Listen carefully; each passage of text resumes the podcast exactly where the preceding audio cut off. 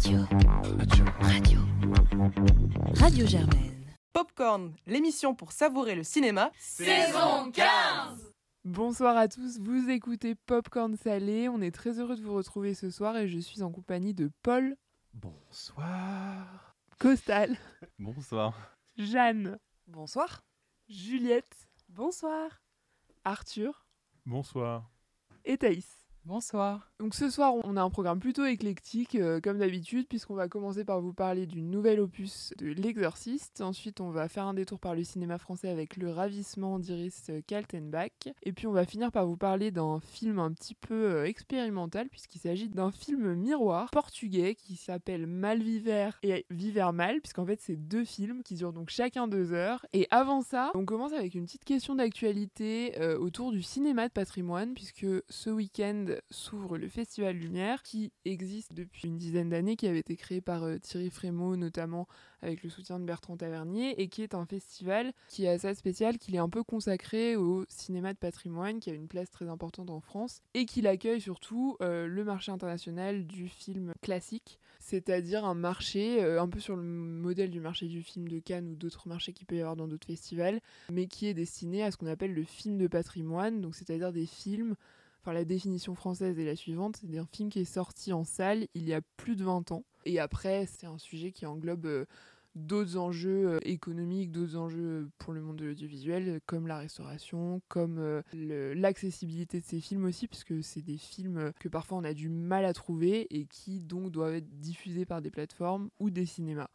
Euh, en France, c'est euh, quelque chose qui marche beaucoup, le cinéma de patrimoine, notamment quand il y a des ciné-clubs. C'est des, événements, euh, je pense à par exemple le ciné-club, les ciné-clubs de la Filmothèque à Paris, de la Filmothèque du quartier latin, qui marchent très bien. C'est quelque chose qui est très présent en, France, euh, mais aussi à l'étranger, puisque il y a plein de plateformes étrangères qui diffusent des films français de patrimoine et qui enregistrent également de très bons chiffres grâce à ces, grâce à ces diffusions. La question qu'on peut se poser dans ce contexte, c'est, sachant que par exemple restaurer un film, ça coûte quasiment 100 000 euros, est-ce que ça vaut la peine d'investir de l'argent euh, dans ces films donc, qui sont sortis à plus de 20 ans? Est-ce qu'il vaudrait pas mieux mettre cet argent dans la création de nouveaux films plutôt que d'entretenir un catalogue patrimonial qui logiquement s'élargit de plus en plus. Enfin voilà, est-ce que ce catalogue-là est légitime Juliette? Moi, je vais pas être euh, tout noir ou blanc. Je pense que de toute façon, on va pas arrêter de soit restaurer les films de patrimoine, soit euh, faire des nouveaux. Enfin, je pense que de toute manière, euh, les deux facettes doivent exister. Surtout que le film de patrimoine, en fait, il, il rapporte de l'argent. Tu as parlé des plateformes, tu as parlé des ciné-clubs. Même si moi, je pense que je nuancerai un peu ton propos parce que j'ai l'impression que c'est très parisien, des fois, les ciné-clubs. Moi, je viens d'une ville de Provence qui est pas énorme, 40 000 habitants. Il y a un cinéma à Réessé qui est un cinéma communal avec une salle. Et je sais que la, la fille qui s'en occupe avait essayé de diffuser des films de patrimoine au ciné, ça, ça marchait vraiment pas. C'est-à-dire que vraiment, euh, il y avait des problèmes de fréquentation. Ouais, sur ce côté-là, euh, même si les ciné-clubs, ça éventialise un petit peu euh, la, chose, je pense que peut-être la situation est différente euh, à Paris et, en province, mais aussi un moyen de diffusion dont tu n'as pas parlé et qui, je pense, est quand même important, c'est le marché des DVD, parce que comparativement aux films qui viennent de sortir en salle, le marché des, DVD de films de patrimoine marche et ça fait même des, espèces de, de, DVD collector et c'est l'occasion de reparler de films.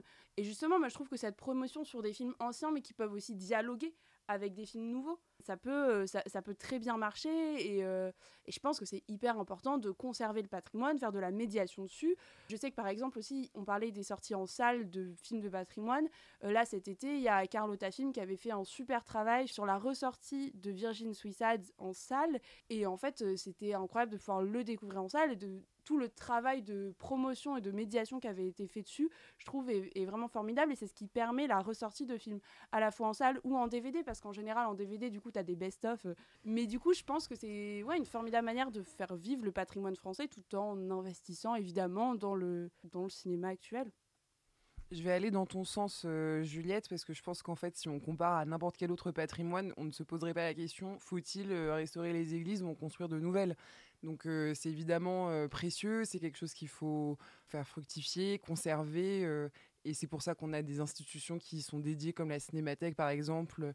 Mais il faut aussi je pense pas négliger le rayonnement à l'étranger du cinéma français qui passe beaucoup par ce cinéma de patrimoine justement. Alors peut-être un peu trop, peut-être que ça laisse pas la place à la création contemporaine et le débat est effectivement intéressant. Mais il se trouve que dans tous les instituts français euh, du monde entier, euh, on a des, films de patrimoine qui, euh, qui passent régulièrement et qui permettent à un public étranger de découvrir ce cinéma-là auquel ils n'ont pas forcément eu accès à, à, la période de sortie de ces films en, question. Et j'en profite pour juste mettre en lumière euh, une association qui est vraiment formidable, qui s'appelle Lightcone et qui euh, œuvre à la diffusion, la mise en valeur et la distribution de cinéma expérimental euh, de patrimoine et qui fait notamment un travail de restauration, mais surtout un travail de diffusion à travers des projections à Paris, mais aussi en province, euh, et qui donne à voir des archives absolument extraordinaires de cinéma, de pellicules qui auraient été perdues sinon, qui datent des années 20 euh, ou même, euh, même avant. Et, en fait, c'est une chance parce que c'est tout simplement aussi un témoignage historique. Que d'avoir ces documents-là à, disposition. Alors, c'est pas du cinéma de patrimoine peut-être au sens traditionnel du terme, mais il y a aussi un travail juste d'archives euh, derrière le fait de mettre en, valeur euh, ces, euh, documents filmiques-là, qui je pense est très important et, et vraiment précieux bah, pour l'avenir surtout, puisque ça, ça implique aussi que ce qu'on fait aujourd'hui, il y aura une chance que ce soit préservé par sans doute ces mêmes personnes. Bon, est-ce que quelqu'un veut nous expliquer pourquoi on ne devrait pas faire ça et jeter toutes les pellicules, et jeter tous les films de patrimoine? Personne. Alors, je tiens à dire que c'est très inflammable et très dangereux. Donc, il y a un risque de sécurité quand on garde autant de pellicules, notamment au CNC, dans des bâtiments qui oui, sont. bah on a tous vu euh, Inglourious Basterds. Ouais. Voilà. voilà. Il faut absolument brûler ces pellicules. Non, il faut préserver, il faut diffuser, il faut conserver. Et puis il y a aussi la question du transfert au numérique, de qu'est-ce qu'on fait avec ces pellicules sur le long terme, est-ce qu'un scan. Et ça, c'est passionnant, on en a parlé un peu, c'est un travail très compliqué, la restauration, comme par exemple le scan de tableau. Surtout aujourd'hui, quand on a le passage au numérique, quand on fait un film, comment on colore, comment on gère. Euh, le passage à une nouvelle image. il y a même une question plus large, et ça c'est un, sujet, peut-être on peut ouvrir le débat, c'est la question de, certains rapports esthétiques au support lui-même.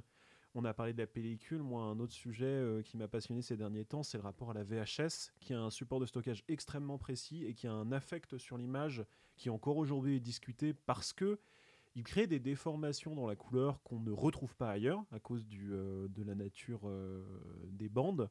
Est-ce que ça, par exemple, il faudrait le préserver? Ça, c'est une question que je me pose sincèrement et qui, je pense, est peut-être moins évidente. Euh, non pas que c'est pour, c'est pas pour critiquer ce que dit Valentine, c'est une vraie question qu'il faut se poser aussi parce que ça coûte effectivement très cher la conservation. Mais est-ce que esthétiquement, il y a quelque chose qu'on peut gagner ou perdre à cette conversation et à ce transfert sur des nouveaux formats, notamment euh, sur le cas des, des, VHS où pour le coup, le transfert euh, conserve ou pas des différences sur le format et sur la consommation?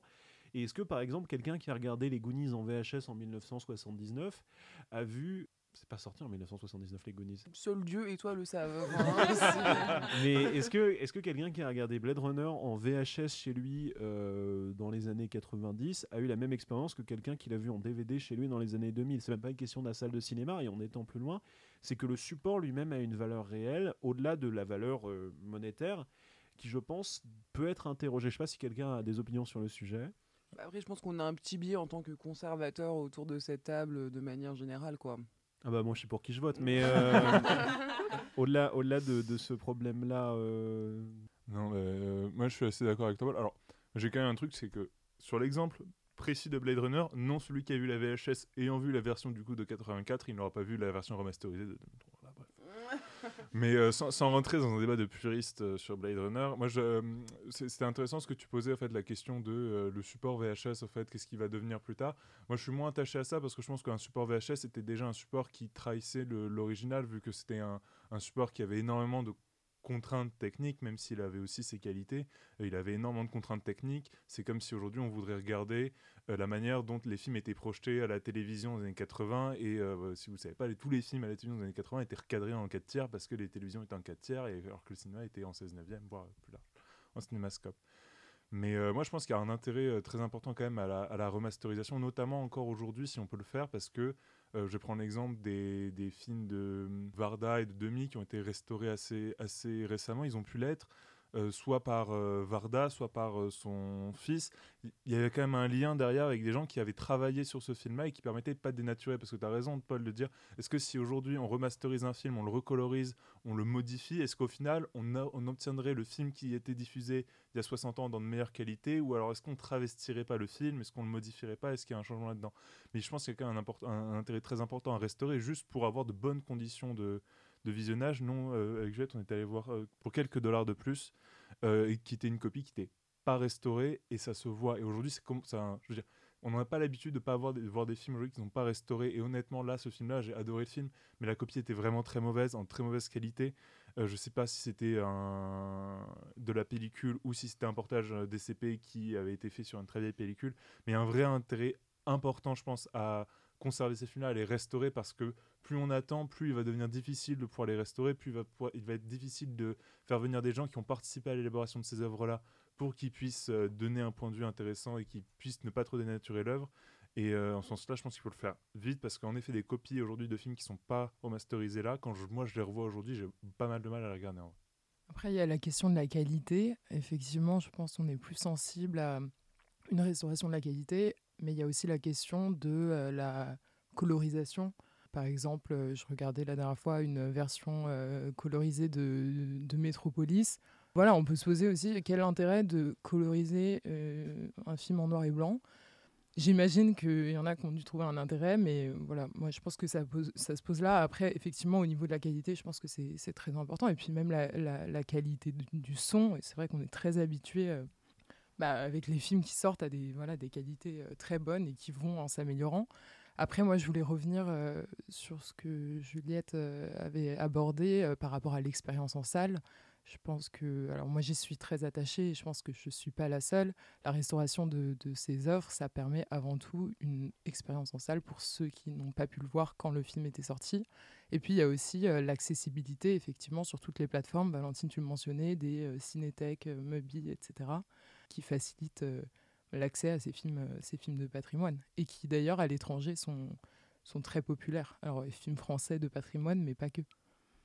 Bon, en tout cas, autant de questions qui sont euh, assez passionnantes, que ce soit sur euh, la restauration ou sur la diffusion des œuvres de patrimoine. voilà, je vous rappelle que le Festival Lumière, ça a commencé ce week-end et ça dure deux semaines. L'invité d'honneur cette année, c'est Wim Wenders et vous pouvez suivre l'actualité de ce festival qui est toujours assez sympa. Euh, on va passer tout de suite à l'actualité de cette semaine avec euh, en premier lieu l'exorciste que Paul, tu vas nous présenter. Alors, L'Exorciste Dévotion est un film commis par David Gordon Green, euh, mm. déjà responsable de la nouvelle trilogie Halloween que vous avez peut-être subi ces dernières années, et qui nous raconte l'histoire d'un jeune père de famille qui, 12 ans après la mort de sa femme, et, la naissance de sa fille, euh, la voit disparaître pendant presque trois jours dans les bois avant de revenir avec une amie un peu différente. Mais euh, au-delà de ces quelques considérations techniques et du sujet que je suppose vous devinez, au-delà de, la référence évidemment à, l'illustre William Friedkin qui nous a quittés il y a quelques mois et a dit quelques, quelques mois avant sa mort, et je cite, le type qui a réalisé Pineapple Express va faire une suite à mon film, j'espère revenir le hanter jusqu'à la fin de ses jours. Arthur, qu'est-ce que tu en as pensé? Alors moi, sur ce film-là, je peux vous dire que bouh et voilà, je vous ai fait le seul effet de mise en scène que le film utilise, c'est-à-dire essayer de te surprendre quand, euh, visiblement, euh, t'en as pas envie. C'est un film ignoble. Vraiment, c'est... Euh, pénible. Pénible. Non, mais c'est douloureux, en fait. C'était vraiment un film où je me suis dit, en y allant, je, je m'attendais à rien. Genre, David Gordon Green, c'est vraiment pas un grand réalisateur. Je, je me suis pas infligé cette trilogie Halloween, mais vu les retours désastreux qu'il avait eu du troisième, j'avais vraiment pas envie de d'y retourner. Euh, je suis pas du tout attaché à l'œuvre originale que je n'ai pas vue, même si j'en connais bien sûr les, la plupart des extraits, que c'est une œuvre culte, donc fatalement euh, on l'a presque déjà tous vu sans l'avoir vu. Euh, mais il n'en reste que c'est un film qui, euh, qui est putride, qui a été fait vraiment pour des raisons financières évidentes. Et moi, c'est quelque chose qui m'énerve, c'est que Wild Bunch, alors c'est pas, ouais, non, pas Wild Blumhouse. Bunch, Blumhouse, pardon. Blumhouse, qui est le studio qui du coup produit, ou produit ce, film-là était un studio qui, durant le début des années 2000-2010, était un studio assez intéressant dans le format de l'horreur qu'il faisait, puisqu'il proposait à des réalisateurs euh, presque inconnus des petits budgets allant de 3-4 euh, millions à 10 millions, vraiment ridicule.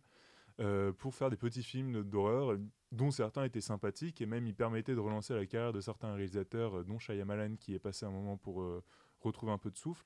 Et là, on est passé sur du Conjuring bis, en fait, avec les mêmes effets, un peu un peu plan-plan, toujours. Enfin, vraiment, je veux dire, le film a un effet de mise en scène durant les trois premiers quarts, c'est des jumpscares tout le temps. Mais vraiment un montage épileptique durant le trois quarts des scènes, une écriture extrêmement prévisible, aucun enjeu durant tout le film, le fait qu'on essaye de sortir du tombeau euh, la vieille, le, vieil, le vieil film en faisant revenir Ellen Burstyn qui visiblement était vraiment là pour cachetonner, je veux pas croire qu'elle avait vraiment envie d'être dans le film. D'ailleurs, euh, le film se débarrasse très très vite d'elle pour euh, ne plus avoir à s'en occuper, on sentait que le film avait juste besoin d'avoir son nom sur l'affiche. Bref, c'est honteux, ça n'a pas d'idée de mise en scène. Et vraiment, enfin, cette scène finale, je vais spoiler, je m'en fous, d'exorcisme, vu que c'est le, but, le titre du film, est une des plus comiques et grand guignolesques que j'ai vues depuis très longtemps, que ce soit au niveau des effets spéciaux, des maquillages, des jeux d'acteurs, des euh, enjeux narratifs qu'il y a derrière qui sont euh, à mourir de rire. Enfin, vraiment, le film se rappelle au bout de 10 minutes, enfin, à 10 minutes de la fin du film, qui doit raconter une histoire. Du coup, te bricole un, un dernier acte en toute hâte avec des enjeux qui n'étaient pas du tout prévus à l'avance. C'est catastrophique, ça n'a aucun sens, c'est moche, c'est laid, la photo est dégueulasse. Bref, c'est un carnage complet et ça n'a même pas le mérite d'être drôle, alors que vraiment, moi j'allais surtout pour ça. Ouais, c'est de la merde. Hein. Non, euh, je, vais, rajouter un petit truc, puis après je vais te laisser la parole parce qu'on va pas s'éterniser là-dessus. Mais euh, c'était quand même un film un peu prometteur. Il, prenait, il, avait une idée assez simple deux fois plus de possédés, deux fois plus d'exorcisme. Tu vois, on, on, a deux gamines qui sont toutes les deux possédées en même temps faites un truc marrant avec. Mais non, au bout d'une heure, même ça, tu vois, même un truc aussi bête que deux fois plus d'exorcisme, deux fois plus d'horreur, ils sont foutus de le faire. Ils sont pas foutus de les foutre dans deux situations différentes. Non, ils les font parler en même temps, ils les mettent à côté. Parce que deux gamines, enfin je sais pas, ils s'imaginent que c'est les gamines de Shining ou je sais pas quoi. C'est en plus de, tout ce que Arthur a déjà dit, c'est-à-dire que la photo est dégueulasse, les effets spéciaux euh, sortent tout droit des années 2000, euh, le montage me fait penser à Saw, mauvaise période, euh, et si vous avez vu ne serait-ce qu'un seul film Saw, vous voyez de quoi je parle. Le son est horrible. C'est physiquement douloureux. Tout est tout pire est que Popcorn ou ah pire que Popcorn, pire que les pires épisodes de Popcorn. Tu sors, tu n'y a pas de description à quel point le son est ignoble dans ce film. Euh, l'histoire va de nulle part. Il semble avoir été écrit par quatre personnes sur cinq jours après trois, euh, trois jours de, de boissons un peu intenses. Enfin, il y a des personnages qui rentrent et sortent du scénario comme jamais on en a vu. Enfin, c'est pénible. pas d'autres mots, c'est pénible. Mais en plus, je m'arrête juste après, en plus le propos du film est horrible. C'est un film d'un cynisme infâme qui arrive à devenir pro-religieux par erreur, grosso modo, euh, et qui termine quand même par un dernier acte qui, qui, a la phrase suivante Le diocèse nous empêche de réaliser notre super exorciste pour sauver les gamines. On arrive à peine à croire que quelqu'un puisse écrire un truc pareil intentionnellement. Donc ouais, euh, n'allez pas le voir, euh, n'allez pas voir des films Blumhouse, n'allez pas voir des films de David Gordon Green. Voilà. Merci. On va peut-être arrêter le massacre euh, ici. je vais passer au Ravissement, donc dans un tout autre registre, qui est un film français réalisé par Iris Kaltenbach, qui est donc diplômée du département scénario de la FEMIS et qui réalise là son premier long métrage. Costal, est-ce que tu peux nous le présenter? Bien sûr. Donc, c'est un film d'Iris Kaltenbeck, comme tu l'as dit. Le protagoniste principal qui s'appelle Lydia, qui est sage-femme, qui a une relation assez fusionnelle avec sa meilleure amie, qui s'appelle donc Salomé. Salomé qui est enceinte, ça tombe bien parce que sa meilleure amie est sage-femme, et qui tombe également euh, sur euh, un chauffeur de manière plutôt impromptue, et d'où va naître une espèce de relation euh, plus ou moins amoureuse. Donc euh, petit à petit, Lydia euh, va s'enfermer dans un cercle de mensonges qui va la mener à une situation peu plaisante. Euh, Jeanne, est-ce que tu veux nous parler de ce film en premier? Bah avec plaisir, bien que malheureusement je n'en retienne pas grand-chose. Je dois dire que je, le film m'a laissé assez indifférente, même si le pitch me, me plaisait assez, puisque donc sans, sans que tu l'aies précisé de façon explicite, c'est quand même plutôt un, un, thriller, mais un thriller qui déjoue un peu les codes, puisqu'il s'agit aussi d'une histoire entre deux protagonistes femmes, meilleures amies, euh, puisqu'il y a des bébés aussi dans l'histoire. Euh, et, euh, et, pourtant, je trouve que c'est. Le film exploite peu son propos et va peu au bout des choses. Peut-être est-ce une forme de simplicité ou de pudeur que d'autres auront apprécié. Je pense en particulier au jeu de Asia qui par ailleurs euh, est une actrice que j'aime beaucoup, euh, mais qui là est vraiment très très très sobre, je trouve, euh, dans son expression. Alors certes, ça la rend mystérieuse et c'est un personnage qui se doit d'être un peu mystérieux, mais ça, la, ça la coupe aussi un peu, je trouve, de nous. Et de fait, je suis restée un peu en dehors du film, ce qui est dommage, je trouve, pour un thriller justement, dont j'aurais préféré qu'il soit un peu plus prenant et qu'il me permette de me plonger aussi dans cette histoire qui aurait pu être haletante. Je trouve que la fin est assez précipitée, avec un développement qui est très long sur les deux premiers actes, sans que ce soit nécessairement utile. Je pense aussi qu'il y a des problèmes formels, notamment la voix off, que je trouve vraiment particulièrement lourde et pas forcément euh, nécessaire. Euh, elle apparaît un peu comme une espèce de cache-misère. pareil du côté de l'image, hormis certains plans euh, dont je salue là aussi l'espèce de simplicité et de sobriété, je trouve qu'il y a assez peu de style qui dans ce film, pas assez peu de pattes, ce qui est un peu décevant. Puis enfin, non, il y a quand même quelques petites euh, jolies choses. C'est euh, l'originalité, voilà, de, de certains des thèmes abordés. Il y a cette idée de d'une amitié en vase communicant avec un bonheur et un malheur qui se transmet de l'une à l'autre et qui arrive jamais à vivre en même temps que je trouve assez fin et c'est là où je pense on trouve aussi les qualités d'écriture de cette réalisatrice qui vient du scénario euh, mais euh, mais voilà malheureusement ça n'a pas été euh, suffisant pour me pour me pour me conquérir me conquérir pour me plaire Bah écoute, moi je vais te rejoindre sur euh, pas mal de points. Je pense effectivement qu'il y a un problème euh, d'exploitation du sujet et plus particulièrement effectivement de, de structure. En fait, je, après le visionnage du film, j'ai l'impression qu'elle tenait l'intrigue principale, le nœud du scénario, et qu'en fait elle a effectué une sorte de, construction à rebours et elle est remontée pour expliquer un peu euh, le pourquoi du comment on en arrive là. Donc voilà, je ne vais pas révéler euh, ce nœud en question, mais euh, on le comprend assez vite. Et du coup, je pense que les deux premiers actes, peut-être, sont un peu lents, mais c'est surtout qu'ils n'exploitent pas du tout, ils ne tirent pas assez les fils qui amènent à ce nœud de l'intrigue. Et tu mentionnais donc cette amitié en, vase communicant. Je trouve qu'elle est, en fait, elle n'est pas bien racontée du tout. Euh, je trouve que l'idée est très intéressante, mais en fait, elles, ont, elles partagent très peu de temps à l'écran.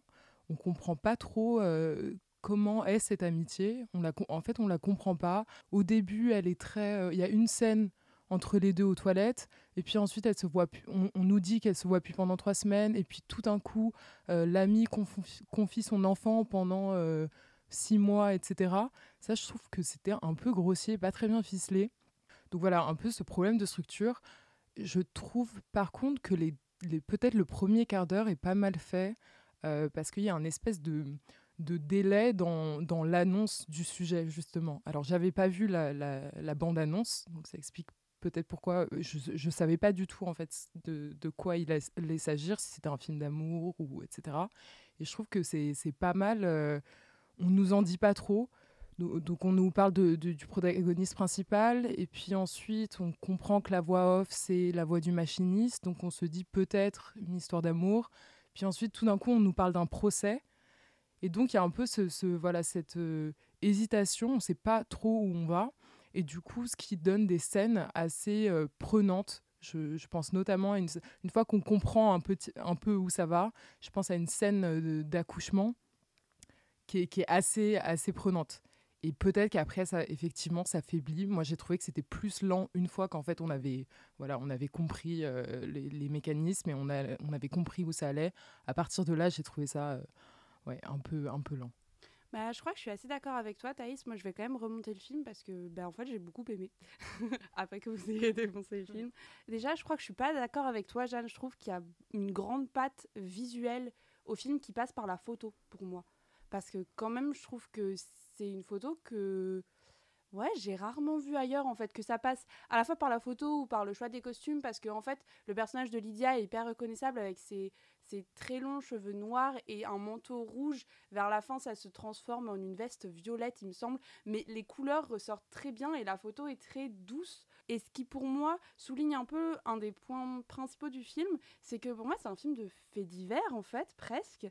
Et que, en fait, j'ai, enfin, jamais j'aurais pensé voir un film de faits divers filmé et présenté de cette manière-là. Peut-être que c'est juste une, des lacunes dans ma culture cinématographique, mais en tout cas, je trouve que c'est assez original de présenter ça, euh, de, en fait, de la manière dont Thaïs en parlait. De, au début, on se demande ce que c'est. Moi, j'avais vu la bande-annonce, et en fait, je pensais vraiment que c'était un film d'amour au début. Et je trouve que vraiment, c'est bien amené ce truc-là. Je pense que je suis assez d'accord avec Thaïs sur le fait qu'à la fin, effectivement, ça devient un peu long. Mais moi, cette amitié, pour rentrer un peu plus maintenant sur le fond, l'amitié entre les deux, j'ai trouvé assez vrai parce que c'est un truc où on a l'impression en fait qu'elles se connaissent depuis longtemps. Enfin, elles disent qu'elles ont passé le bac ensemble, etc. Donc en fait, c'est une amitié sur le long terme. Et enfin, je sais pas vous, mais euh, moi, je suis toujours amie avec euh, mes amis de collège, etc. Et il y a des fois, effectivement, en fait, on peut ne pas se parler de trois semaines, se retrouver, tout se raconter, ce... et le lien est un peu distendu. Et malgré tout, je pense que c'est une amitié qui est aussi très réelle. C'est pas, enfin, disons, c'est fusionnel dans cette idée des, vases communicants, mais effectivement, elles passent peu de temps ensemble, mais néanmoins, comme elles ont toutes ce passé derrière elles, moi, je trouve que ça fait sens que, en fait, euh, en plus, Lydia est sage-femme, elle l'accouche, donc effectivement, elle a un lien particulier avec le bébé. Pour moi, cette, ce lien entre les deux était vraiment fort, et surtout que Nina Meurice joue très très bien. Enfin, euh, je sais pas, enfin, moi, j'ai trouvé assez, euh, assez solaire. Voilà, je crois que j'ai été assez séduite par à la fois cette histoire d'amitié et l'image. Et du coup, j'ai été plutôt prise dans le film. Et la bande-son aussi. Euh, pardon, mais je crois, il me semble que c'est deux chansons de La Femme, en tout cas, dont je me souviens. Et ça marche plutôt bien. Voilà.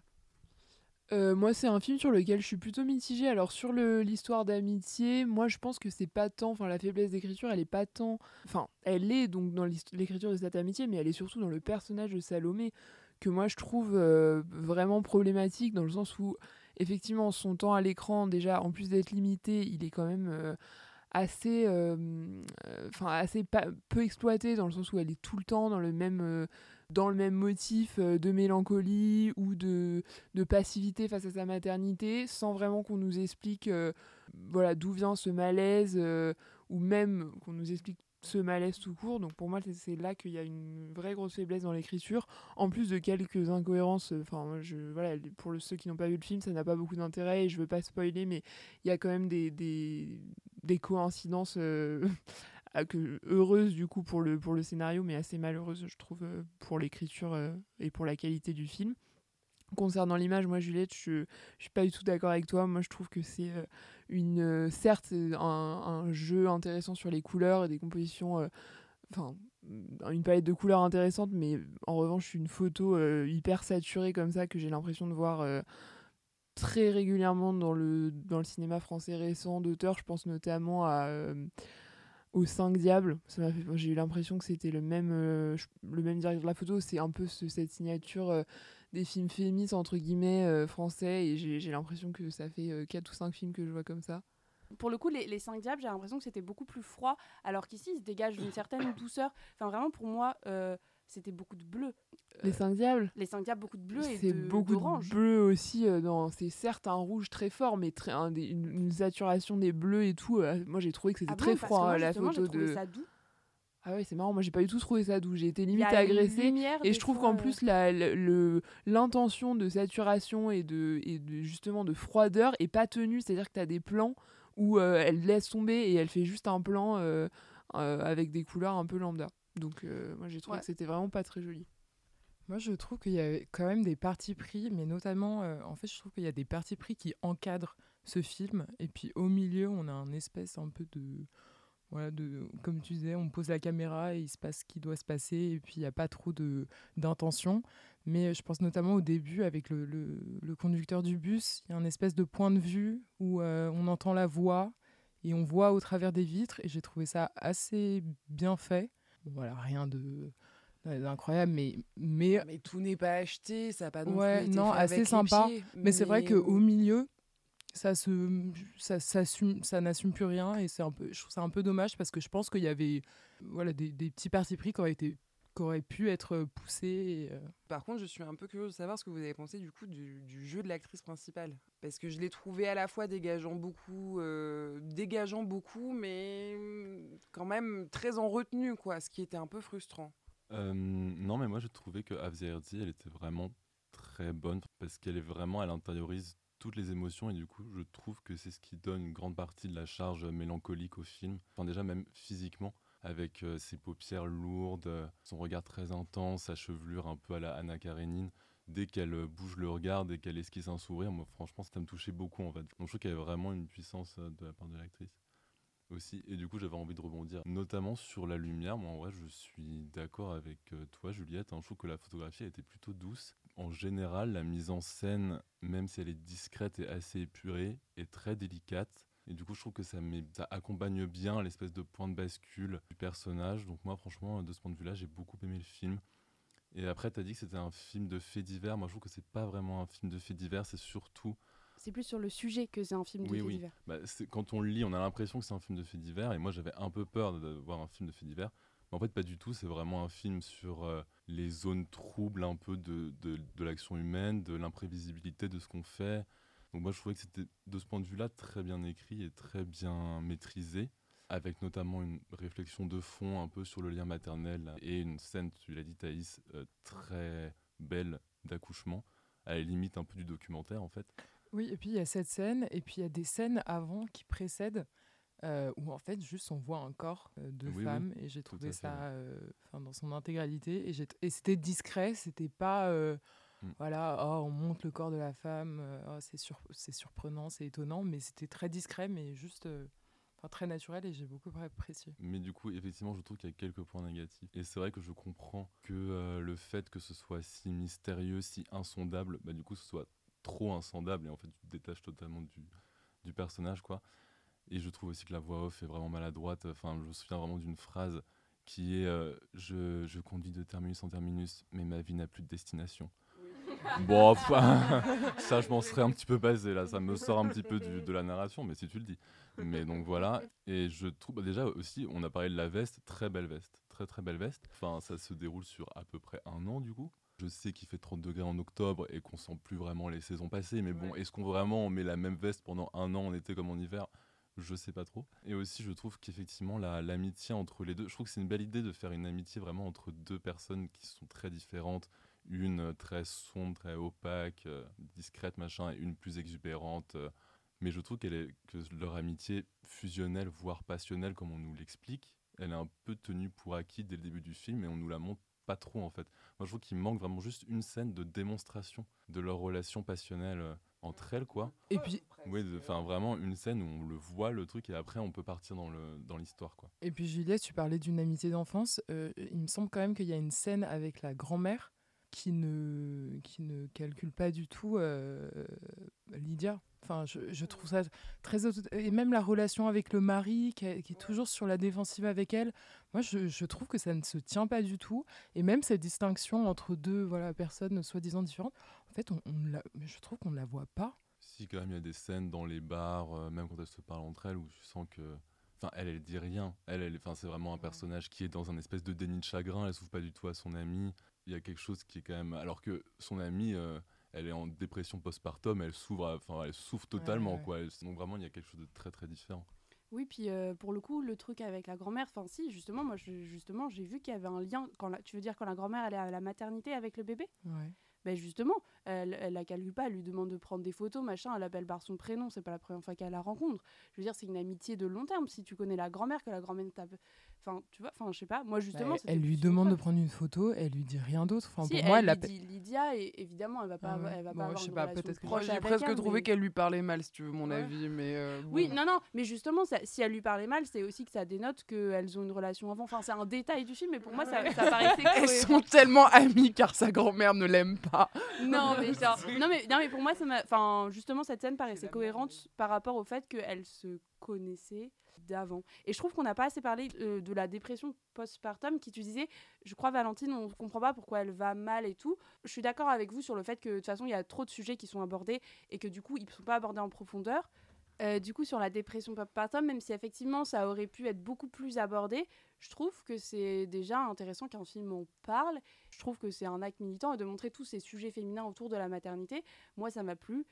Et la, matière, la manière dont c'est montré également, même si je suis d'accord, il y a plein de défauts, même si moi je retiens le positif. J'ai l'impression que le récit que vous faites de ce film est bien plus intéressant que le film lui-même.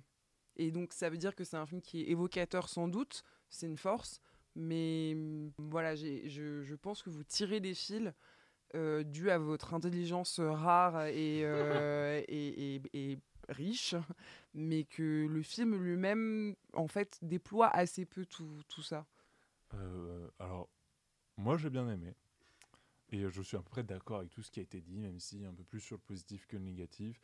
je trouve que pour un premier film, en vrai, c'est un film qui ne souffre vraiment pas de tard que certains premiers films ont. Je trouve qu'il a un rythme, par exemple, euh, excellent. Je, notamment sur le côté, on, l'a dit, c'est une spirale en fait. C'est quelqu'un qui est tombé dans une spirale infernale du mensonge. Et c'est très intéressant de commencer extrêmement doucement. C'est-à-dire que le premier mensonge, tu dis, bon, ça va, c'est un, petit trick, tu peux facilement t'en sortir. Puis le deuxième, puis le troisième. Et ça va très lentement. Et le fait que, euh, même si on peut, on peut dire que le troisième acte va très très vite, en fait, et que ça s'embarque très très vite, euh, que le, la dernière ficelle du film, en fait, va, être, va, va durer 10 minutes et ça va se terminer à ça euh, moi, c'est vraiment euh, le, tourbillon que j'ai ressenti, en fait. C'est qu'on va pendant très longtemps, petit à petit, avancer dans ce mensonge-là et la porte qui derrière nous va se refermer, on va pas l'entendre claquer, en fait. Et ça va vraiment être au dernier moment, on va dire, ah bah merde, là vraiment, c'est plus possible de faire retour arrière. Et en plus, ça va lui coûter extrêmement, extrêmement cher. Euh, c'est un film que j'ai trouvé très bon. Le seul, moi, bémol que je. Alors, c'est très bizarre. C'est un film où je trouve où je trouve que les relations entre les personnages sont très très bien écrites.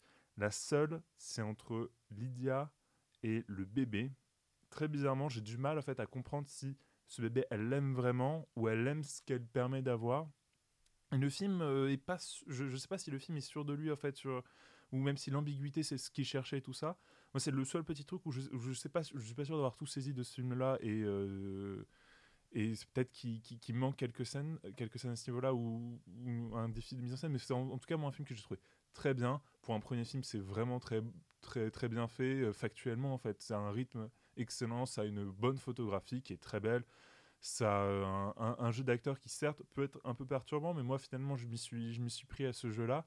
C'est quelque chose que c'est un, bon film en fait, et surtout pour un, encore une fois, je le redis, pour un premier film, c'est vraiment, j'avais très peur d'un film fait misard, euh, premier film euh, avec des grosses longueurs, avec une, une écriture, enfin une surécriture abondante, Là, hormis la voix off qui, moi, je trouve, est en effet de trop et qui dénote fait d'une peur de, que, le, que le, public ne comprenne pas en fait, le sujet du film ou le film veut amener, je trouve que si on retire cette voix off qui est certes un peu de trop, euh, c'est vraiment bien écrit, c'est vraiment bien tourné. Euh, c'est vraiment de très très bonne facture et c'est un vrai film qui m'a moi mis une énorme angoisse sur la fin. C'est vraiment quelque chose qui est assez. Je l'ai vraiment viscéralement. Euh, donc c'est pour moi une très très bonne surprise parce que je ne m'attendais pas à grand chose et j'en ressors plutôt conquis. Très bien, bon en tout cas qu'on ait aimé le ravissement ou pas, euh, on a quand même retenu des jolies choses et on a hâte de voir les prochains films d'Iris Kattenbach puisque je rappelle que c'est son premier film. On va passer tout de suite à notre dernier film de la soirée, qui est un double film, un film miroir, comme je l'ai très mal expliqué au début de cette émission. Il s'agit de Malviver slash Viver Mal, un film portugais que va nous présenter Juliette. Oui, alors euh, comme tu l'as dit Valentine, en fait c'est deux films qui vont se répondre en miroir. On va placer le cadre global. En fait, on est dans un hôtel vers Porto, il me semble. Et en fait, le premier va suivre l'équipe de gérantes de cet hôtel, qui est euh, familiale et exclusivement féminine. Et le deuxième va se concentrer sur les clients de cet hôtel et les, disons, les, les intrigues, sur trois intrigues principales de trois familles de clients qui sont dans cet hôtel au Portugal. Et le tout est réalisé par Jao Canijo, je ne sais pas parler portugais, donc c'est sûrement très mal prononcé. Et du coup, peut-être qu'on peut commencer par parler du premier film, donc Malviveur. Et si Valentine, tu veux commencer à nous en parler? Tout à fait, je peux commencer à vous en parler. Moi, c'est un film que j'ai vu tout à l'heure. Euh, je, je, je, pensais en fait aller voir les deux films d'affilée pour euh, éventuellement euh, être surprise ou avoir en tout cas des choses à dire sur, sur bah, ce principe de, de, mettre deux films en miroir comme ça. Et en fait, je suis pas allée au deuxième parce que c'était tellement pénible que, que je, je, me suis pas infligé 4 heures, euh, 4 heures de, dans cet hôtel qui ressemble enfin de manière assez lourde à l'hôtel du Shining en même temps dont, on ne comprend pas vraiment s'il est délabré, abandonné ou pas. à certains moments, on a l'impression que les gérantes sont seules dans l'hôtel. À d'autres moments, on voit quelques clients, on sent que c'est absolument pas maîtrisé, que c'est complètement que voilà, l'hôtel est clairement dans le scénario, il est censé être occupé, sauf que par plein de détails, l'état de délabrement de la piscine, etc. C'est juste absolument pas crédible qu'il y ait des clients, et d'autant plus une clientèle qui est quand même une clientèle aisée, d'après ce que le film essaie de nous dire, euh, qui se pointe dans cet hôtel. Donc premier élément qui m'a gêné. Deuxième chose, c'est il euh, y a un espèce de d'effet de cinéma vérité. D'ailleurs, je crois qu'il y a beaucoup d'improvisation, puisqu'au générique, euh, les, actrices sont créditées pour les dialogues. Donc, à mon avis, elles ont dû improviser c'est sans intérêt, comme euh, très souvent, enfin, à mon avis, l'improvisation au cinéma, il y a vraiment très peu de gens qui font ça bien. Euh, là, c'est mal fait, ça ne va nulle part. On a des personnages euh, qui sont tous en proie à des névroses familiales qui euh, n'ont vraiment pas grand intérêt, euh, qui se coupent la parole à table avec vraiment très peu de, d'éléments de, dialogue euh, intéressants et accrocheurs. Donc en fait on s'ennuie. Visuellement il y a des idées. C'est une mise en scène extrêmement statique avec des personnages qui sont à la fois pas vraiment mutiques parce qu'ils parlent beaucoup mais ils parlent souvent quand même pour ne rien dire. des personnages voilà, qui sont tous très névrosés et une histoire qui n'évolue pas vraiment. Et en fait en sortant du film j'ai donc lu la brochure où ils... D'ailleurs le fait qu'ils aient besoin de faire une brochure où ils expliquent, euh, ils donnent même des références d'autres films euh, qui procèdent euh, un peu de la même façon, bien que ce soit pas exactement la même chose, par exemple pour Bleu, Blanc, Rouge de, de Kieslowski. bref, j'ai lu de quoi il s'agissait, enfin comment le, fonctionnement en miroir se mettait en place. Et en fait, j'ai lu que le, les clients de l'hôtel que j'avais entreaperçus dans Malvivert seraient les protagonistes de Vivert Mal. Euh, en fait, c'est pour ça que je suis pas allée voir la deuxième partie, c'est que j'en avais, j'avais absolument pas eu d'indice dans la mise en scène ou dans euh, le scénario qui me donnait euh, envie, qui me donnait un peu à manger, qui me donnait envie d'avoir l'histoire de, ces protagonistes dont je connaissais à peine, que je pouvais en fait à peine identifier, tellement on nous donne pas envie, tellement on nous fait pas du tout saliver. Donc en fait, c'est hyper peu généreux, c'est vraiment on a eu une super idée, euh, ce qu'on croyait être une super idée de faire ce film en miroir. Euh, on a un décor marquant, euh, un super un hôtel délabré, c'est nouveau. Et on fait improviser quatre ou cinq comédiennes dans cet hôtel. La, la, musique est quasiment absente et, elle est enfin, moi je trouve plus, oppressante qu'autre chose. À la fin, on nous sort un fado d'Amalia Rodriguez que j'adore. Donc moi j'étais content, je suis restée pour le générique. C'est le moment où je me suis le plus amusée. Voilà, Paul. Alors, tu l'as dit, c'est chiant et sinistre, mais euh, au-delà de ça, je suis pas complètement d'accord avec toi. C'est peut-être parce que l'autre, qui est vraiment catastrophique, et on en reparlera dans, quelques minutes avec ceux qui l'ont subi, euh, m'a fait relativiser les, problèmes du premier. Mais en termes de mise en scène, d'abord, euh, je trouve que le, film a deux idées de mise en scène. La première, c'est de filmer les gens derrière des fenêtres. Euh, tout le temps, constamment, de, nous mettre à l'extérieur de, ces personnages, de nous donner l'impression de ne pas les connaître, ce qui fait plus ou moins rebondir avec la, seconde partie, parce qu'évidemment, maintenant qu'on est du point de vue des invités qui s'imaginent connaître leurs hôteliers, etc. Et la seconde, c'est euh, la superposition quasi constante du son quand les gens parlent. En fait, les gens se parlent dessus constamment. Et c'est aussi comme ça en fait qu'il introduit l'existence de récits parallèles qui ne sont pas mentionnés parce que plein de scènes du film, notamment les scènes clés de rapport entre ces trois femmes sont superposées avec les scènes clés des trois autres histoires du deuxième film, mais uniquement par le son. On ne les voit jamais, mais on les entend constamment dans le fond.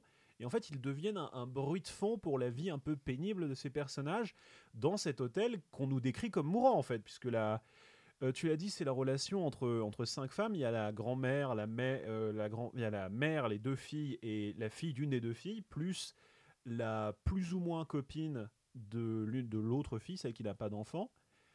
Euh, c'est une espèce de grande saga familiale où en fait tout le monde déteste tout le monde. La grand-mère abuse de la mère qui abuse de la fille qui finalement et, je me permets de vous le spoiler parce que d'abord il sera pas là, mais à la fin la mère se suicide. C'est ça le, grand retournement de situation, c'est que la, fille du milieu se, tue. Euh, personne n'ira voir ce film et on ne vous encourage pas à aller le voir de toute façon.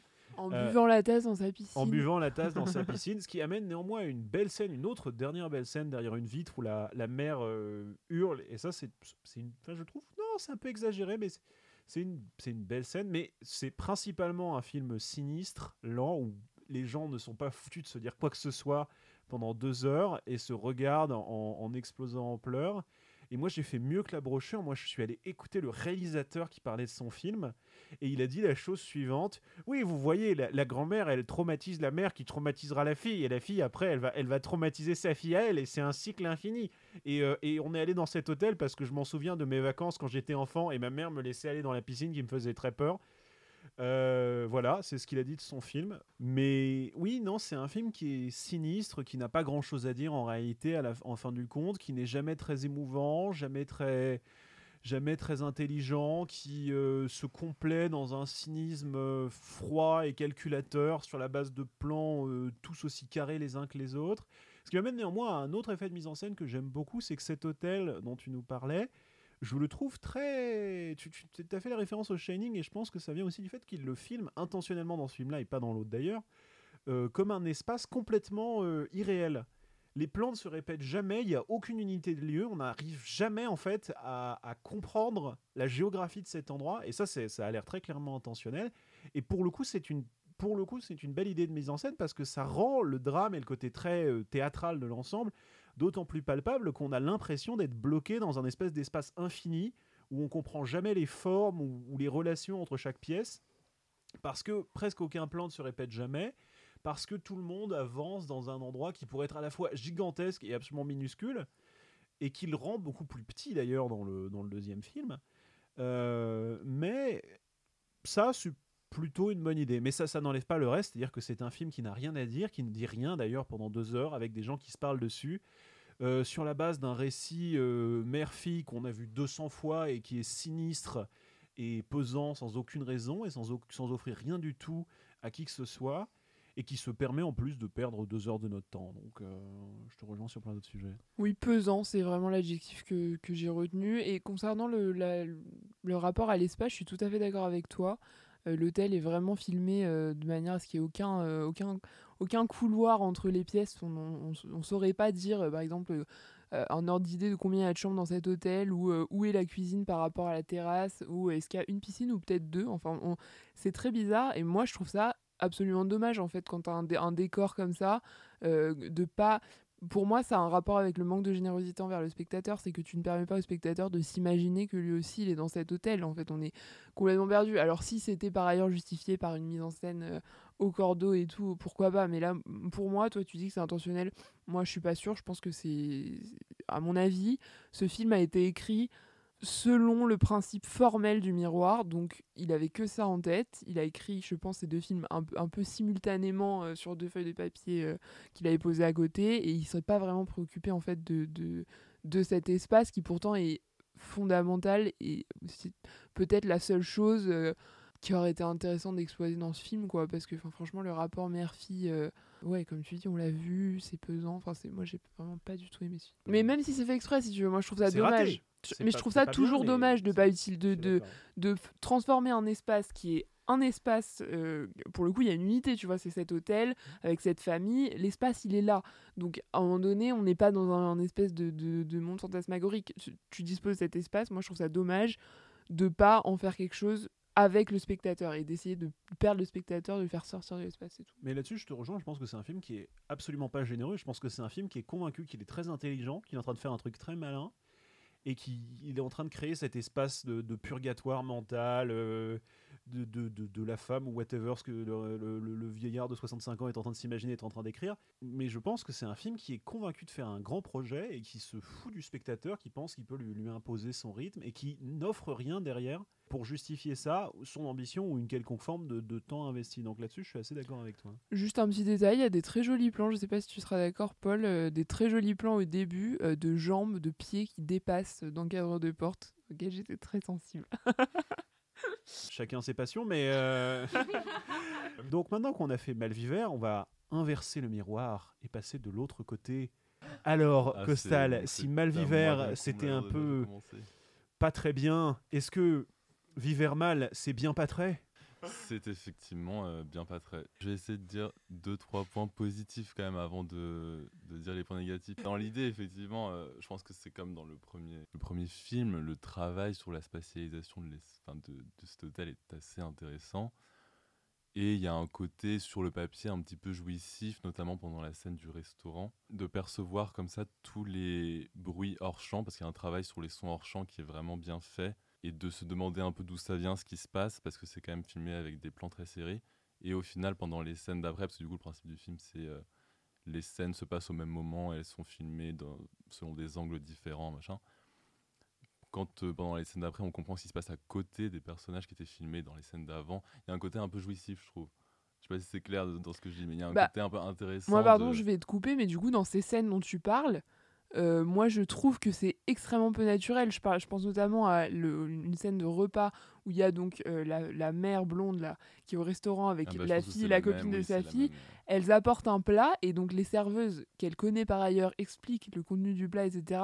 Et elles parlent en même temps, mais de manière euh, insu- Oui, du insupportable. coup, Alors ça, du voilà, coup, justement, tu comprends pas ce qui se passe et t'es en mode qu'est-ce- enfin, Et le non. son est Et privilégié en fait, tu différemment. comprends, sur, enfin, je euh, pense, en tout cas, moi, j'ai compris pour toi ce qui se passe dans, la- dans le deuxième film et pourquoi elle parlait en même temps, etc. Oui, mais alors là, il y a une du rupture coup, du réalisme peu- total parce que moi, je me dis, attends, excuse-moi, euh, il y a une serveuse qui t'apporte ton plat, même si t'es une insupportable connasse, tu la regardes. mais Tu continues pas à parler. connasse, par ailleurs, c'est le sujet. Non, mais, mais parce qu'il se passe quelque Moi, chose moi, en je trouve que c'est pas une question de- d'être une connasse. Il y, a- une rupture de réalisme que je trouve euh, maladroite et j'ai l'impression qu'ils ont voulu absolument qu'à ce moment-là, elle se parle, elle parle dessus, etc. Quitte à faire fi de toute règle élémentaire de, de réalisme. Enfin, je veux dire, c'est pas possible. Même si c'était une connasse, elle, lui- à la limite, elle lui dit de fermer sa gueule, quoi. Mais elle continue pas à parler comme si de rien n'était. Il y en a une qui l'écoute, enfin, une sur les trois. Il y en a une qu'on ne Oui, voit mais pas. la mère. Et je trouve ça très gênant. Et moi, ça m'a, ça m'a vraiment gêné cette scène. Enfin, moi, je sais pas. Moi, je trouve qu'en tout cas, c'était bien fait et que justement, le problème du film, c'est que c'était tellement bien fait que le réalisateur se focalise uniquement sur la virtuosité de ce qu'il est en train de faire et que du coup, le film n'est plus sur rien du tout. Il y a aucun contenu. C'est juste sur l'aspect très formel de regardez ce que je fais, regardez mes cadrages un petit peu originaux, machin. J'ai l'impression qu'il veut même pas nous dire ce qui se passe vraiment dans son film en termes d'histoire, de narration, de contenu. Du coup, c'est un petit peu, un petit peu dommage. Et surtout, je trouve qu'il y a un aspect un petit peu pas problématique, mais qui moi me gêne, c'est euh, en fait juste, j'aime pas qu'on tape sur des mamans en fait. Je sais que là, le film, c'était vraiment. Pas le bon film pour toi, effectivement. non, mais c'est- que- c'est- non, mais c'est- non, alors je vais rectifier mon, mon propos. J'adore qu'on tape sur les mamans et qu'on les sauve. Mais là, je trouve que dans le film, un côté hyper gênant où c'est donc du coup que sur des femmes euh, dépressives, névrotiques et qui sont toxiques ou alors dénoncées par leurs progéniteurs comme étant toxiques. Mais bon, euh, Enfin, Il y a un homme qui est toxique coup- aussi. hein. Oui, mais ok, il y en a un pour combien de femmes? Ah ouais, non, non, 10, non, non, bon, ouais, non, mais c'était c'est vrai pour que- non, il y a pré- un homme qui est toxique, mais je veux euh, dire. Ah, il y a spécifiquement que une- des mères horribles. Oui, il y a que des mères horribles. uniquement des mères Et horribles. je Et l'autre trouve aussi, d'ailleurs. que dans notre monde où euh, les mots du monde entier sont portés sur la culpabilité, la faute des mamans, bah, je trouve ça un petit peu triste d'avoir encore des films qui tapent sur les mamans sans les sauver une seule seconde. Genre, je trouve ça un peu inutile. Enfin, c'est pas nécessaire en tout cas. Moi, un des trucs qui m'a le plus énervé dans ce film, c'est le fait qu'il a deux procédés de mise en scène. Donc effectivement, la superposition du son dont on a parlé et dont moi, dans les scènes où vous parliez, où en fait, là, ce film, comme il répète trois histoires, on va avoir trois fois la même scène dans beaucoup de fois, et où en fait, euh, pour moi, il n'y a plus de mystère parce qu'en fait, on a déjà compris les enjeux, que deux, je ne parle pas portugais et les sous-titres suivent très rarement, ça m'embrouille juste. Le fait que, comme il y a plusieurs conversations, des fois, les sous-titres switchent d'une conversation à une autre sans que tu aies absolument rien pour deviner quelle conversation c'est. Bref. Et le deuxième, c'est dans le cadrage, en fait, à chaque fois, il va rajouter quelque chose de flou au premier plan. Ça est filmé à travers les fenêtres. Sauf qu'en fait, quand t'as un film de deux heures qui te raconte, mais absolument rien, à part des relations toxiques entre personnes dont tu te fous complètement, qui n'ont ni queue ni tête. Enfin, vraiment, non mais... euh, on est en période d'examen. Euh, je prends deux heures de ma vie pour aller, pour aller voir un film qui se fout à ce point-là de ma gueule. Été gentille avec, euh, avec euh, le ravissement tout à l'heure. Voilà, maintenant je peux défoncer le film. Je ne suis pas une rageuse puisque j'ai défendu, j'ai défendu euh, le ravissement, donc c'est bon. Mais bon, bref, tout ça pour dire que franchement, ce truc de genre, ce procédé, mais juste qui répète sans cesse, sans cesse. C'est vraiment son seul procédé de mise en scène, de mettre un truc au premier plan flou et de filmer des pieds et des fenêtres. Ça ne raconte rien et c'est juste insupportable au-delà du fait que les histoires qu'il raconte sont plus détestables les unes que les autres. Parce que Cossal, je suis d'accord avec toi sur le truc politique même de sauver les mères, etc. Là, c'est même pas les mères, c'est tout le monde. Enfin, t'as envie qu'on te sauve, toi, surtout dans cette séance. Parce que, non, mais je suis désolée d'être si méchante, mais moi, vraiment, j'avais l'impression d'être emprisonnée. J'avais qu'une envie, c'était de partir. Enfin. Et, et j'ai même pas de trucs constructifs à dire presque en fait, parce que juste euh, le scénario n'a aucun sens. Les histoires qu'on nous présente, c'est des, des, personnes horribles qui ça pourrait être intéressant de faire un film avec des personnages détestables, tous détestables, mais s'il y avait des enjeux, là, il n'y en a aucun. Il, il, veut raconter rien. La première histoire, c'est un couple qui est toxique, il y a un homme qui est plus vieux, qui est en, qui est en couple avec une, une fille qui est, euh, qui est influenceuse, qui est un peu connue, qui est très belle, soit dit en passant, mais c'est pas le propos. Euh, et, euh, et, donc cet homme-là a des, a des mommy issues et ils font que se disputer pendant tout le film. Et euh, la meuf veut le quitter pour aller rejoindre son, son meilleur ami parce qu'ils ont couché ensemble et euh, ça lui fait pas réagir, machin. Bon, moi je m'en fiche en fait. Enfin, franchement, non, mais il y a aucun rapport. La deuxième histoire, c'est le, mari de la fille couche avec la mère. Enfin, et, la mère fait que être horrible avec la fille. Aucun intérêt à, à, cette histoire-là. Et la troisième, je pense que c'est l'apothéose entre une mère qui part avec euh, sa fille et la copine de, de sa fille. Et donc, euh, la mère fait que s'engueuler avec la copine de sa fille et dire que sa fille, la copine de sa fille veut manipuler sa fille. Enfin, je crois qu'il n'y a pas de fin, mais juste ce film m'a profondément énervé. Et j'étais avec toi, Arthur, et je crois que tu étais énervé aussi. C'est un film qui a aucun intérêt. On n'a on a pas assez peut-être parlé de, de, l'aspect peut-être critique sociétal de ce film, qui, euh, bon, c'est écrit avec, comment dire, la finesse d'un Ruben Östlund, euh, période Triangle of Sadness, mais où euh, on va étirer la sauce sur des scènes hyper longues. Il y a apparemment une, une famille, alors c'est toutes des familles très riches, euh, non l'une d'entre elles, par exemple, une des femmes dit je ne sais pas cuisiner. Alors ça, ça pourrait être juste voilà donc le, la, le, truc hyper cliché de la grande bourgeoise qui ne sait pas cuisiner elle-même. Et elle part et elle part non, non mais elle, elle, fait une métaphore sur la métaphore pour montrer qu'en fait parce qu'elle ne sait pas cuisiner, elle ne sait pas vraiment se, se réussir la vie. Elle part dans une métaphore comme ça sur le fait qu'elle ne sait pas cuisiner. Ça va durer 5 minutes. 5 minutes où en fait la seule information qu'on va avoir en plus sur le personnage c'est elle ne sait pas cuisiner, c'est une grande bourgeoise. Truc qu'on avait remarqué quand même avant. Euh, c'est évident. Oui, mais juste, ça donne l'occasion à la meilleure réplique du film, c'est euh, la vie euh, est sèche comme ta, ma vie est sèche comme ta cuisine ou quelque chose comme ça. c'est vrai que c'est une métaphore sur la sauce. Mm -hmm. Donc c'est d'une finesse euh, pachydermique, ça n'a pas d'intérêt parce que moi le procédé de ce, de ce deuxième film du coup c'est trois histoires et euh, c'est coupé en trois segments, c'est-à-dire qu'on va d'abord vous raconter la première histoire, ensuite la deuxième histoire, ensuite la troisième histoire et c'est trois histoires qui se passent en parallèle. Euh, aucune des trois histoires se répondent, c'est-à-dire qu'il n'y a aucun lien à part qu'elles sont dans le même lieu sur ces trois histoires. Et, à, et malgré ça, on a l'impression que le réalisateur essaie de dire oui mais elles communiquent quand même. Et le seule chose qu'elle communique, c'est juste qu'en effet, comme vous le dites, il y a ce, truc absurde de ah euh, en arrière-plan on entend les voix des autres qui s'engueulent mais qui est inintéressant possible en fait parce que ça ne communique rien. Euh, la seule chose qui pourrait être un peu près intéressant c'est que oui en effet quand on n'est pas dans leur histoire on a l'impression que tous ces groupes là vivent bien leur vie et qui sont très heureux alors qu'en réalité ils s'entredéchirent. Mais ça n'a aucun sens et c'est appuyé en plus par voilà une, une écriture mais mais j'en devenais fou en fait. La dernière histoire c'est sur une mère abusive sur sa fille elle nous dit texte sensu sur la première scène ah là là je suis euh, très possessif de toi j'ai très envie que tu restes avec moi j'ai pas envie que tu partes elle te le redit à la deuxième scène elle te le redit pour la troisième scène. Elle te le redit pour la quatrième scène dans ce putain de dans ce putain de euh, bar après le repas où ça dure 10 minutes où c'est la même chose et ensuite une cinquième scène le lendemain matin. Que ça en fait. Mais elle, elle, elle, elle, elle ne donne comme information sur sa relation avec sa fille que ah je suis protectrice avec toi. Et rien d'autre. Et ça n'ira pas plus loin ça ne va pas aller chercher plus.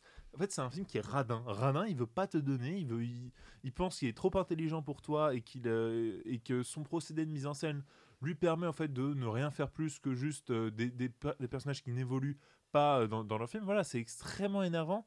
Euh, c'est ouais moi j'ai trouvé que voilà c'est un film qui a aucune humilité qui se prend pour plus intelligent qu'il en est et c'est franchement je n'en regardé non, mais moi j'ai une question, justement, bah, surtout toi, Paul, du coup, qui a vu les deux. Est-ce qu'il y a un intérêt à ce diptyque? Est-ce que, est que l'un sauve l'autre ou inversement? Est-ce qu'il est, est y a une vraie plus-value ou au final c'est juste deux films à souffrir? Bah, Vivre mal sauve l'autre parce que Vivre mal est tellement abominable que tu ressors plus positif de Malvivre. Et en réalité, c'est la seule chose que je peux en dire. Et je commence par le, le propos le plus acerbe pour dire qu'en réalité, on ne trouve pas grand intérêt à, cette espèce de, de, de grande constellation de récits qu'il finit par offrir.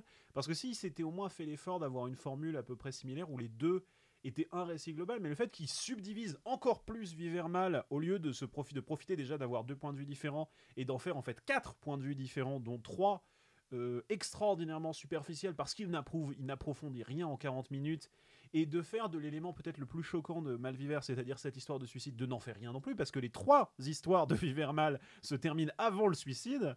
Donc cette, cette histoire-là, qui est quand même peut-être le, l'acmé de, euh, de ne sert à rien non plus dans Vivermal. Donc de tous les éléments narratifs importants, il ne fait rien d'autre que, effectivement, euh, comme l'a dit euh, Arthur, cette idée qu'on s'imagine systématiquement que les gens ont une vie plus heureuse que la nôtre à côté et quelques petits euh, moments où on est content d'écouter. Mais en fait, c'est Rashomon en moins intéressant et en plus long.